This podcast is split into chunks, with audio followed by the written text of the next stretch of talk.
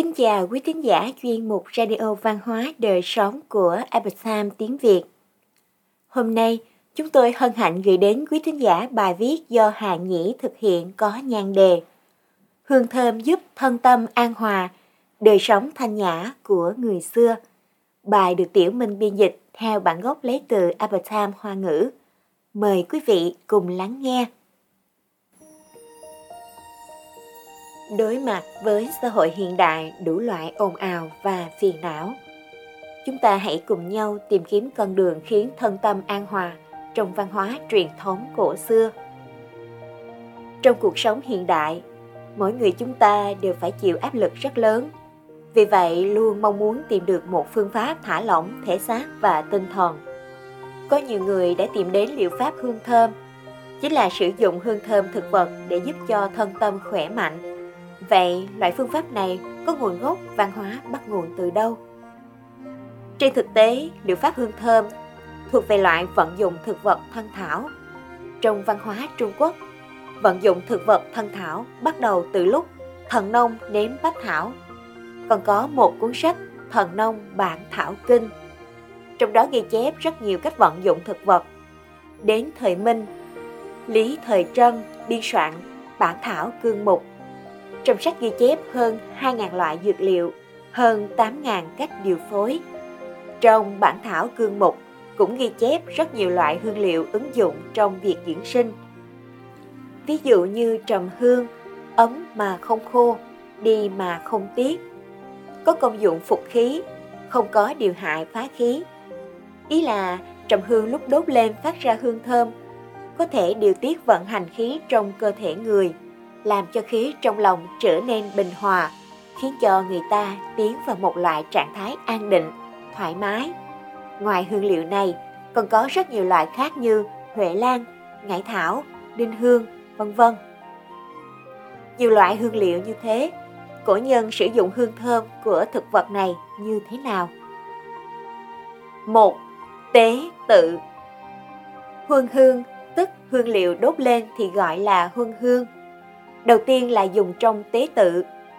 Rất nhiều phong tục văn hóa Trung Quốc đều có nguồn gốc từ Phật gia, đạo gia.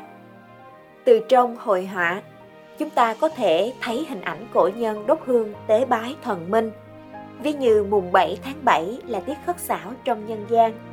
Tương truyền trong ngày này, Ngưu Lan và chiếc nữ sẽ gặp gỡ nhau. Trong ngày này, nữ tử dân gian cũng sẽ bày hương án dưới ánh trăng – rồi mang lên lư hương, trái cây, tế bái dưới trăng, hy vọng thần minh giáng phúc để mình trở nên thông minh khéo léo, giỏi việc theo thùa. Ngoài ra, trong sách Thiên Thu Tuyệt Diễm Đồ thời Thanh, có một bức miêu tả cảnh Thôi oanh oanh đốt hương dưới trăng, còn có cảnh điêu thuyền đốt hương bái nguyệt, vân vân. Đã đốt hương thì sẽ có lư hương, rất nhiều lư hương ở các thời kỳ khác nhau đã được tìm thấy trong khảo cổ. Hiện nay, phát hiện sớm nhất là lư hương hình dạng bát sơn thời nhà Hán. Tại sao gọi nó là bát sơn? Bởi vì bát sơn tương truyền là tòa núi tiên ở phía đông trên biển. Trên đỉnh lư hương bát sơn có hình một ngọn núi. Khi thắp hương bên trong thì ngọn núi trên đỉnh lư hương liền bị khói thuốc lượn lờ bao quanh. Từ xa nhìn lại tựa như là một tòa núi thần tiên vậy. 2. Phẩm hương Bởi vì mùi thơm huân hương vô cùng thanh khiết, cho nên rất tốt để cho người ta tĩnh tâm dưỡng thần. Từ đó, huân hương càng lúc càng dung nhập vào cuộc sống sinh hoạt của con người. Chúng ta có thể nhìn thấy cảnh cổ nhân lúc gãy đàn, đọc sách, làm thơ hay tĩnh tọa đều sẽ đốt hương Ví như trong Thính cầm đồ của Tống Huy Tông, chúng ta có thể nhìn thấy bên cạnh người đang gãy đàn, đặt một hương án, trên đó đặt một lư hương. Ngoài ra trong bá nha cổ cầm đồ, cũng có thể nhìn thấy bên cạnh bá nha, trên hương án đặt một lư hương bát sơn, có hương đang được đốt trong đó. Tại sao cổ nhân thường đem việc đánh đàn và đốt hương kết hợp với nhau?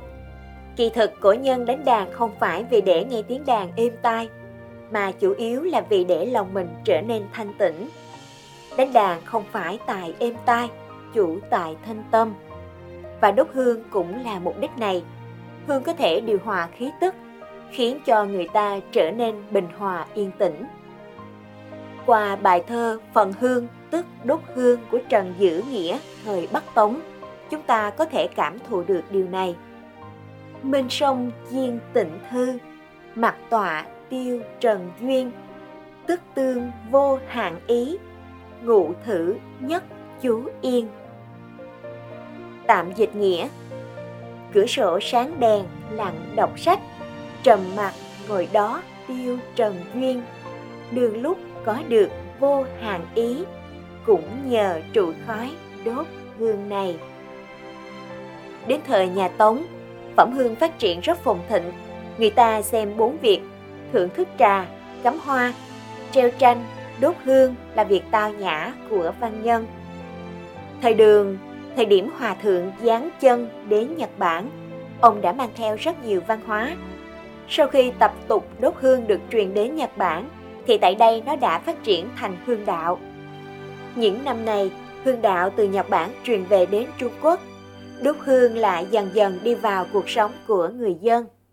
Có lẽ bởi vì xã hội càng ồn ào, càng phức tạp, thì con người càng cần một vài phương pháp để có thể giúp cho thân tâm được an tĩnh.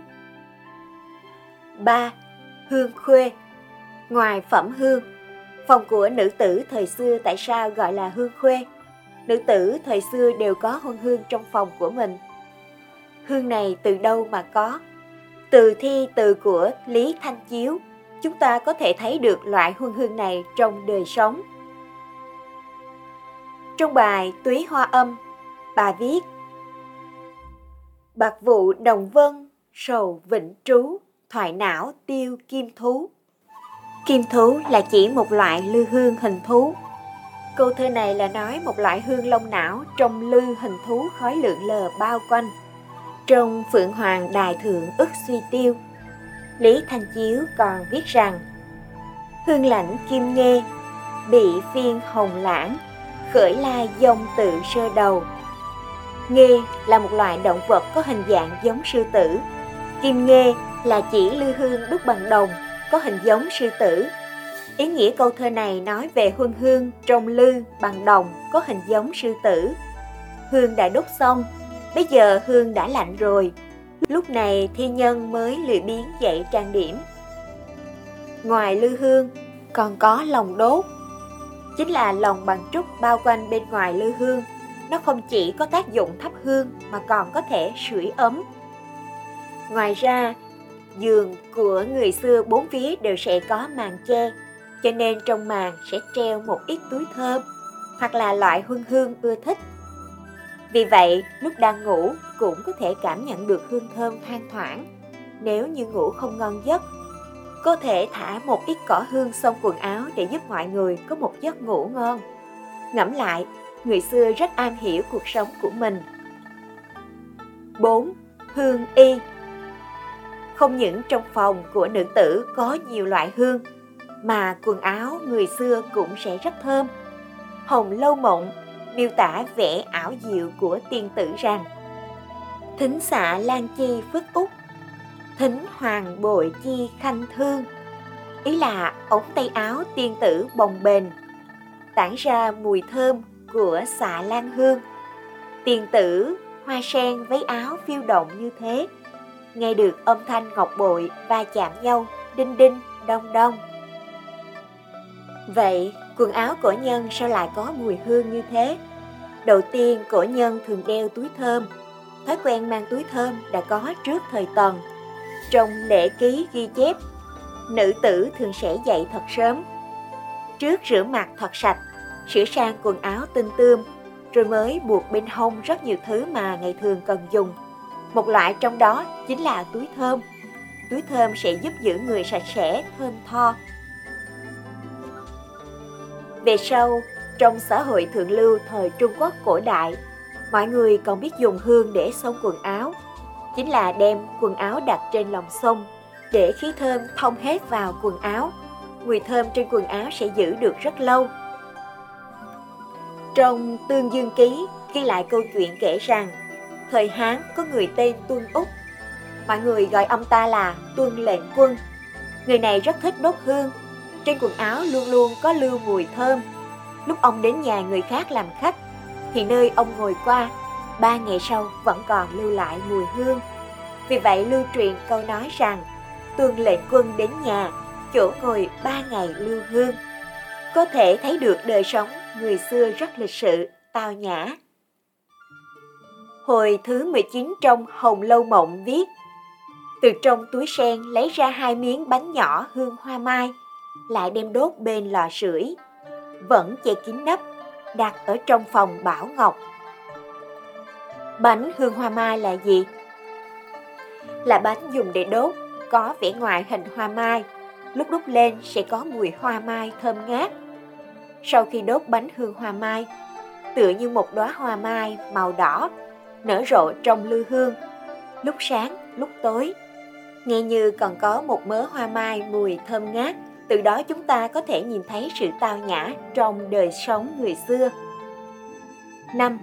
Chữa bệnh Trong lăng mộ Mã Vương Đôi thời Hán, người ta đào được rất nhiều văn vật, trong đó phát hiện có túi thơm, túi hoa theo gối đầu và lư hương, bên trong đều chứa các loại thuốc có mùi thơm như bội lan, mao hương. Điều này cho thấy vào thời Hán hơn 2.000 năm trước, mọi người đã sử dụng phương pháp đốt hương như gối hương, lư hương để tiêu trừ ô uế, làm sạch không gian sống, phòng chống bệnh tật, vân vân. Cho tới bây giờ, chúng ta còn thường dùng đến ngải cứu, chính là lợi dụng khí thơm từ việc đốt lá ngải cứu để khu trừ hàn khí trong cơ thể, giúp thân thể khỏe mạnh vào thế kỷ 14, khi bệnh dịch cá chết đen hoành hành, người ta đem cánh hoa và thả mọc rắc trên đường. Khắp những nơi công cộng đều có thể nhìn thấy treo túi hương và hoa cỏ có hương thơm.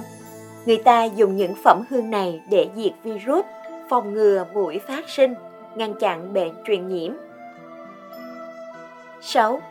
Trang sức làm đẹp Cổ nhân thường dùng thực vật có hương thơm như cây lan, xương bồ đề để tắm rửa, không chỉ có thể giúp làn da trở nên nõn nà, mềm mịn mà còn lưu lại hương thơm. Cổ nhân còn biết dùng một số thực vật có hương thơm như trầm hương, mật ong, xạ hương, vân vân để dưỡng da, giúp làn da trở nên trắng mịn, hồng hào. Hoặc còn dùng hà thủ ô tạo giác, vân vân để gội đầu. Loại này có thể giúp tóc trở nên đen nhánh, trơn bóng. Trên đây là đời sống sử dụng hương thơm của người xưa. Trong xã hội hiện đại ngày nay, chúng ta vẫn có thể tiếp tục kế thừa, mặc dù chúng ta có rất ít thời gian để đốt hương tĩnh tọa, nhưng chúng ta vẫn có thể lựa chọn một chút thuốc xịt có mùi thơm dùng trong phòng hoặc trên quần áo, từ đó cải thiện tâm tình của mình. Khi căng thẳng, lo nghĩ nhiều có thể thông qua một chút tinh dầu hoặc là nến thơm để cảm thụ mùi hương thực vật, giảm bớt lo âu, cải thiện trường năng lượng trên thân thể, giải tỏa và chữa lành cho tâm và thân. Ví như muốn có một giấc ngủ ngon, chúng ta có thể dùng một chút hương cỏ xông quần áo. Muốn loại trừ hàn khí, có thể dùng một chút hương lá ngải cứu. Lúc cần dưỡng làn da, có thể dùng một chút hương hoa hồng hay lúc chúng ta mong muốn tâm trạng trở nên bình hòa cũng có thể dùng một chút trầm hương vân vân hiểu rõ những mùi hương khác biệt này đồng thời học tập nếp sống thanh nhã của người xưa sẽ giúp chúng ta có được một thân tâm khỏe mạnh và an tường quý thính giả thân mến chuyên mục radio văn hóa đời sống của Epstein tiếng Việt đến đây là hết. Để đọc các bài viết khác của chúng tôi, quý vị có thể truy cập vào trang web epochtimesviet.com. Cảm ơn quý vị đã lắng nghe, quan tâm và đăng ký kênh. Chào tạm biệt và hẹn gặp lại quý vị trong chương trình lần sau. Kính chúc mọi điều bình an và tốt lành đến quý vị cùng người thân.